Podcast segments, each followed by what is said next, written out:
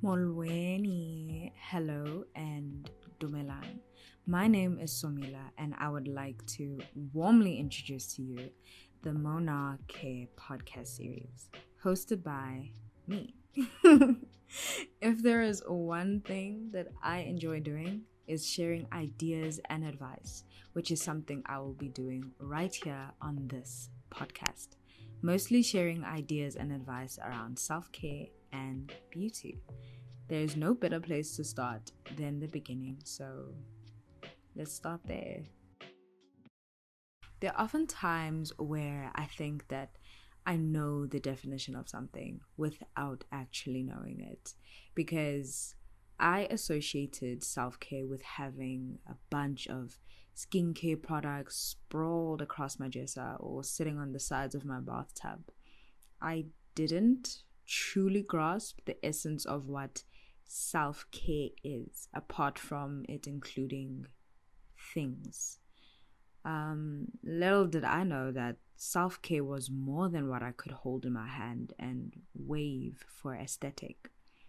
With much introspection and wrongdoing, I discovered that self care is actually the actions that one takes to address an experience.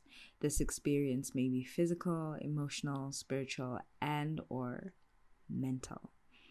I remember sitting down with myself after washing my face and getting ready for bed, you know, feeling good. Well, looking prim and pampered, I guess.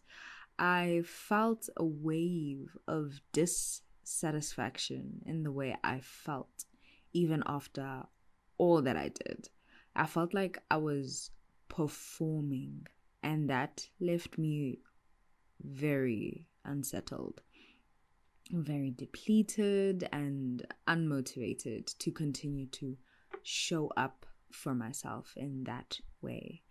Thereafter, I had a light bulb switch on, and I was excited to have this moment of awareness what I discovered in that moment of awareness was that I was unwell emotionally and I needed to address my emotions.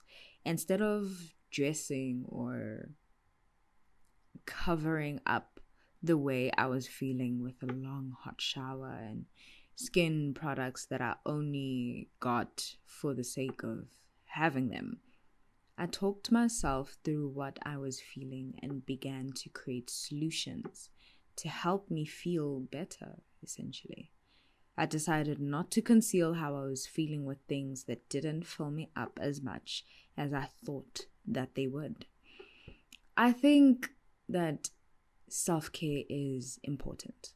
It's not linear, it doesn't consist of things, and most importantly, it is quite different from self maintenance. I could go to do my hair or buy clothes, which does give me some temporary glee. However, if I'm not tending to my mind and my spirit as a whole, I have not cared for myself. I have not nurtured myself. The bigger question to ask yourself now is Am I caring for myself the way that I want to or would want an outside party to? Just going to allow you to think about that for a bit.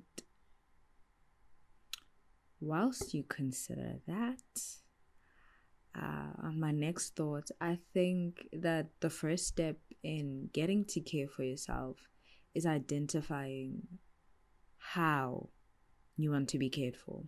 And in that care, what is it that you want to achieve? Sometimes you may want to award yourself some peace of mind, some laughter, some fun or happiness, whatever that may mean to you. I realized that I wanted to be reassured and affirmed in the areas of my unwellness. With this, I would say affirmations to myself, such as I am confident, I am resilient, I am better than I was yesterday. My days are filled with infinite possibilities. I am calm and do well under stress, and I am peaceful. These affirmations were so powerful, yet so simple and minimalistic. I would put in effort, I kid you not, to paste these affirmations around my bathroom mirror, on my study desk, or just above my bed. At a point, even, I printed a collection of pictures, affirmations, and positive motivational quotes to put up on my wall just above my bed. I really like the idea of seeing those powerful minimalistic words being on my word on, on my wall. Let me tell you. I loved that wall. I would stare at the masterpiece of a collage that it was because it provided me with peace and assurance, and consequently, my confidence increased. It gave a boost to my confidence. amazing, just just amazing. That act alone was the best self-care activity that I had done for myself in a while maybe there is a formula to this, some sort of magical phenomenon, because the more I was able to affirm myself, the more I acted on everything that I was telling myself. Um, if you don't mind, I would like you to join me in a little exercise. Pause if needs be after I've explained the exercise I believe in the power of writing with pen and paper. However, for convenience, you may use your phone. If it's possible for you to light a candle, do so. Then proceed to write three affirmations that you'll say to yourself every night or morning, or each time you do your skincare routine. Imagine that as you're exfoliating your face or massaging your face with your face serum, you are saying these affirmations to yourself aloud, proud, authentically. That feels good. Even if you do it in the shower, speak to yourself. Secondly, I realized that I would get incredibly, incredibly overwhelmed at times as a result, I would not be productive, like at all. If your parent, guardian, or primary caregiver has ever given you a journal, diary, or notebook in the past, I urge you to pull it out or get one that's empty and indulge in the activity of brain dumping. Like, I cannot stress this enough. Realize that your feelings and emotions are valid. And if you want to feel heard or safe, write them down. The best part is that you don't have to be a good writer. It's you expressing your private feelings. It's just you and whatever you are using to write your feelings down pen, paper, or a phone. The magic that happened when I began to write about my unhappy moments, and most importantly, the moments that I was happy was unbelievable to say the least. I I know it's as though I'm exaggerating the minor things that you can do as self-care, but I'm really not. It really makes a difference. A huge one. um I read a blog post from Tulip and Sage which in essence, this blog post covered the six types of self care, including physical self care, emotional self care, spiritual self care, intellectual self care, social self care, and sensory self care. Knowing these different forms of self care can help you intuitively check in on yourself to find out what you need at that moment knowing the different ways of practicing them is just as vital. Emotional self care has more to do with unpacking and tapping in with your emotions instead of suppressing them, which seems to be the trend nowadays. When addressing your emotions, this is where you might want to journal, speak to someone you trust, will give you valued valued advice or just give you the space to feel your emotions. Introducing better self care, better self talk, I mean, hence the affirmation exercise earlier on, also helps. And finally, setting boundaries.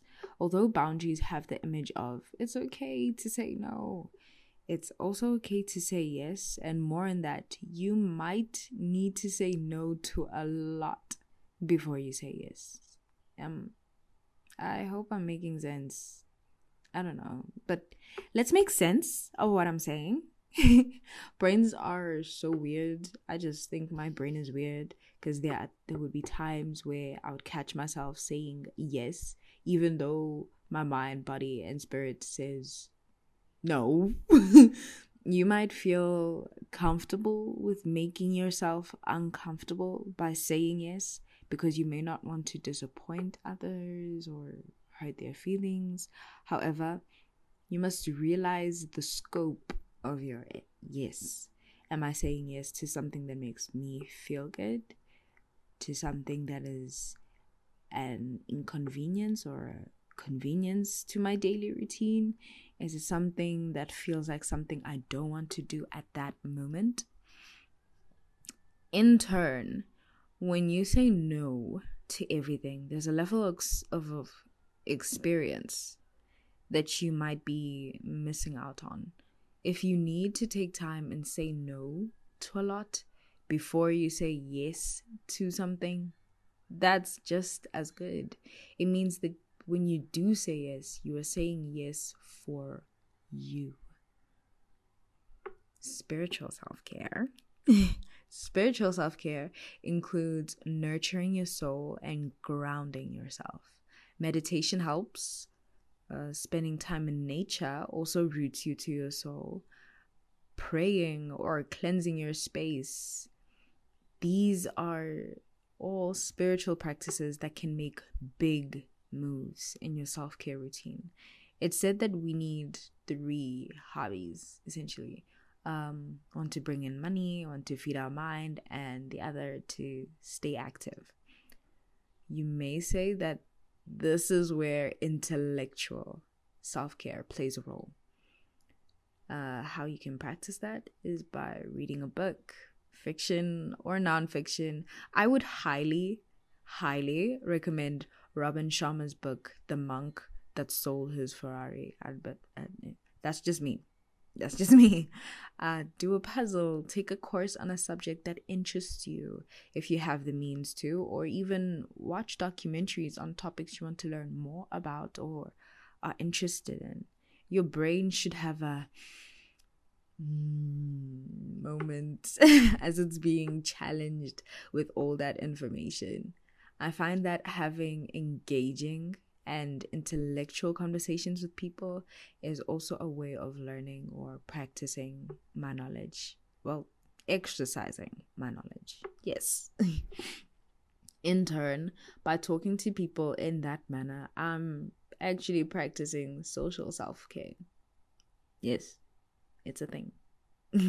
as much as we don't need people, quote unquote, need we still want to have people to connect with and have experiences with. Choose people that are kind to you and your needs and who you are becoming.